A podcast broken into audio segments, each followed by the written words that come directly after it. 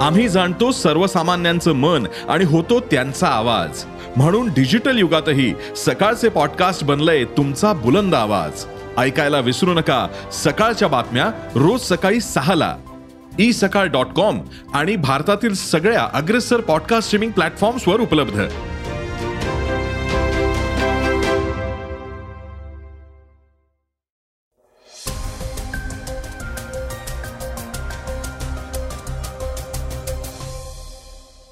नमस्कार मी गौरी कुबेर.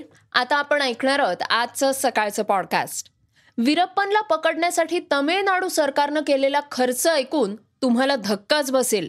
आजच्या पॉडकास्टमध्ये आपण त्याविषयी जाणून घेणार आहोत. आज चर्चेतील बातमीमध्ये पुणे पिंपरी चिंचवडमधल्या विधानसभेच्या जागा रिक्त झाल्या आहेत त्याविषयीची एक महत्वाची बातमीही आपण ऐकणार आहोत. याशिवाय रेसलिंग फेडरेशन ऑफ इंडियाचे अध्यक्ष ब्रिज भूषण यांच्याविषयीची खळबळजनक बातमी समोर आली आहे तीही ऐकणार आहोत. चला तर मग सुरुवात करूयात आजच्या पॉडकास्टला. सुरुवातीला ऐकूयात इलॉन मस्कची एक बातमी. इलॉन मस्कनं ट्विटरचा ताबा घेतल्यानंतर कंपनीमध्ये अनेक बदल झाले आहेत यापैकीच एक महत्त्वाचा बदल म्हणजे ब्लू टिक. पैसे देऊन ब्लू टिक मिळवण्याच्या ट्विटरच्या सिस्टीमचा गैरफायदा घेतला जातोय. पूर्वी केवळ अधिकृत खाती आणि प्रसिद्ध विश्वासार्ह माहिती देणाऱ्या ट्विटर अकाउंट्सना ब्लू टिक देण्यात येत होती. मात्र इलॉन मस्कनं कंपनी विकत घेतल्यानंतर हा नियम बदलला आणि जो पैसे देईल त्याला टिक द्यायला सुरुवात केली. त्यामुळे आता तालिबान्यांनी स्वतःच्या ट्विटर हँडलसाठी ब्लू टिक घेतल्याचं वृत्त बीबीसीनं दिलंय.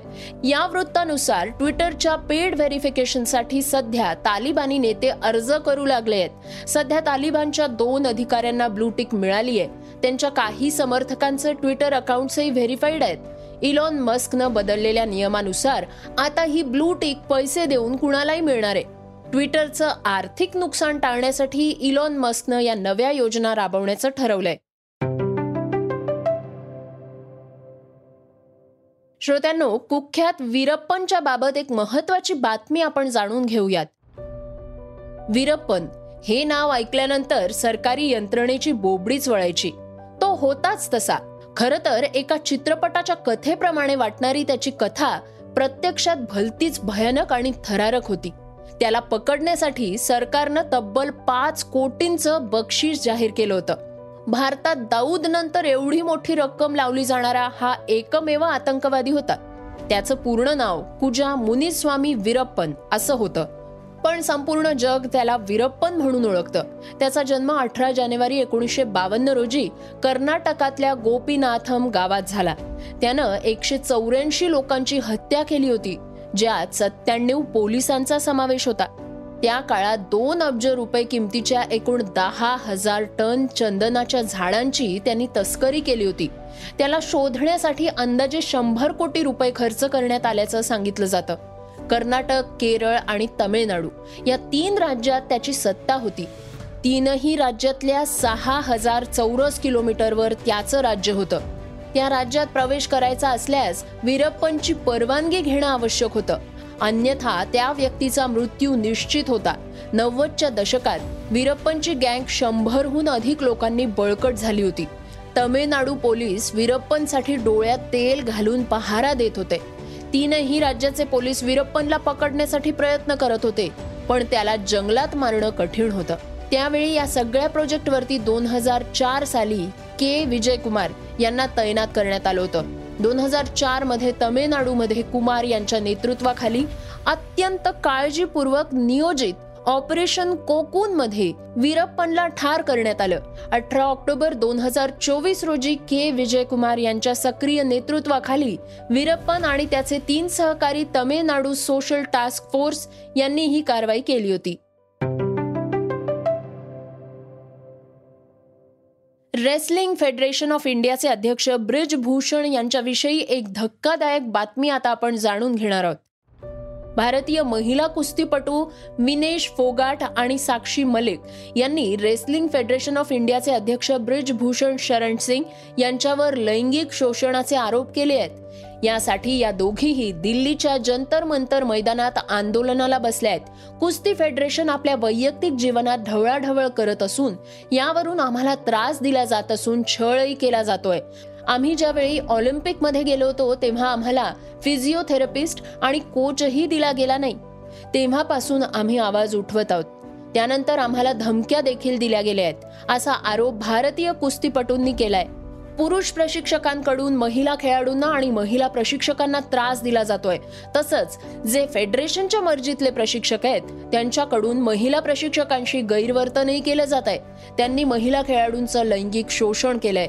खुद्द फेडरेशनच्या अध्यक्षांनीच अनेक महिलांचं लैंगिक शोषण केलंय असा खळबळजनक आरोप कुस्तीपटू विनेश फोगाट हिनं केलाय. श्रोत्यांनो आता आपण ऐकणार आहोत आजच्या वेगवान घडामोडी. मुख्यमंत्री एकनाथ शिंदेंनी वर्ल्ड इकॉनॉमिक फोरमच्या बैठकीला हजेरी लावली होती. या मीटिंगसाठी ते दाओसला गेले होते. मात्र दाओसच्या दौऱ्यावरून परतल्यानंतरही त्यांची चर्चा अजूनही सुरूच आहे. याचं कारण म्हणजे एकनाथ शिंदेंनी जागतिक व्यासपीठावरून मराठीतून भाषण केलंय. त्यात त्यांनी हे सर्वसामान्यांचं सरकार असल्याचाही उल्लेख केलाय. एवढ्या मोठ्या व्यासपीठावर मराठीतून भाषण केल्याबद्दल सगळीकडून त्यांचं कौतुक केलं जात आहे. दिल्लीच्या विधानसभेत सलग तिसऱ्या दिवशी गोंधळ झाल्याचं दिसून आलंय. आम आदमी पक्षाचे आमदार मोहिंदर गोयल यांनी भर विधानसभेत नोटांचं बंडल फडकावलंय. असं करत असताना त्यांनी भाजपनं आपल्याला पंधरा लाख रुपये लाच दिल्याचं म्हटलंय. यावर गोयल यांनी आधीच लाच घेतली आणि पोलिसांना याची माहिती मिळताच त्यांनी उलट कांगावा सुरू केला असं भाजप नेते मनजिंदर सिंग सिरसा यांनी म्हटलंय. शाहरुख खान त्याच्या पठाण सिनेमामुळे मागच्या काही दिवसात बराच चर्चेत आलाय. त्याच्या चित्रपटावरून वादही झाले आहेत आता यामध्ये पाकिस्तानी अभिनेता अली खानची भर पडली आहे. त्यानं शाहरुख खान सारख्या ओव्हर ऍक्टिंग करणाऱ्या अभिनेत्याचा कंटाळा कसा येत नाही असा प्रश्न नेटकऱ्यांना विचारलाय. मात्र अली खानच्या या टिप्पणीवरून नेटकऱ्यांनी त्यालाच ट्रोल केलंय. डॉन दोन मध्ये अली खान आणि शाहरुख खान यांनी एकत्र काम केलंय. शुभमन गिलनं रेकॉर्ड ब्रेक खेळी करत टीम इंडियासाठी धावांचा डोंगर उभारला. हैदराबादमध्ये त्यानं आश्चर्यकारक कामगिरी केली आहे टीम इंडियाच्या या धाकड सलामीवीरानं न्यूझीलंड विरुद्ध शानदार द्विशतक ठोकलंय.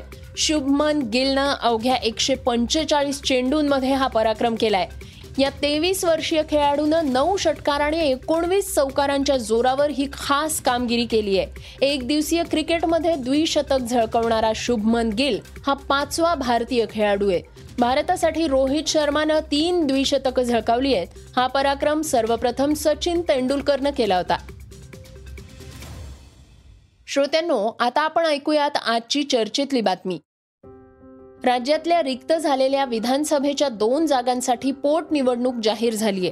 पुण्याच्या माजी महापौर आणि भाजपच्या आमदार मुक्ता टिळक आणि चिंचवडचे आमदार लक्ष्मण जगताप यांच्या निधनानंतर रिक्त झालेल्या जागेसाठी ही पोटनिवडणूक होणार आहे. दरम्यान कसबापेठ पोटनिवडणूक काँग्रेस लढणार असल्याची माहिती समोर आली आहे मुक्ता टिळक यांच्या निधनानंतर निवडणूक आयोगानं ही पोटनिवडणूक जाहीर केली आहे मात्र ही पोटनिवडणूक बिनविरोध होणार नसल्याचं स्पष्ट दिसतंय. निवडणूक जाहीर होताच काँग्रेसनं निवडणूक लढण्याची तयारी सुरू केली आहे. परंपरागत हा मतदारसंघ काँग्रेसच लढवत आलाय. त्यामुळे महाविकास आघाडी असून ही जागा काँग्रेस लढवणार आहे. मात्र याच जागेवर मुक्ता टिळक यांच्या निधनानंतर राष्ट्रवादी काँग्रेसच्या प्रवक्त्या रुपाली पाटील लढणार आहेत असं जाहीर करण्यात आलं होतं. मात्र काँग्रेस ही जागा सोडण्याची सुतराम शक्यता नाहीये. त्यामुळे कसबा पोटनिवडणुकीत भाजप विरुद्ध महाविकास आघाडी असा सामना रंगणार आहे. निवडणुकीसाठी काँग्रेस ऍक्शन मोडमध्ये आलेलं आहे उमेदवार कोण असणार? हे मात्र अद्यापही गुलदस्त्यात आहे.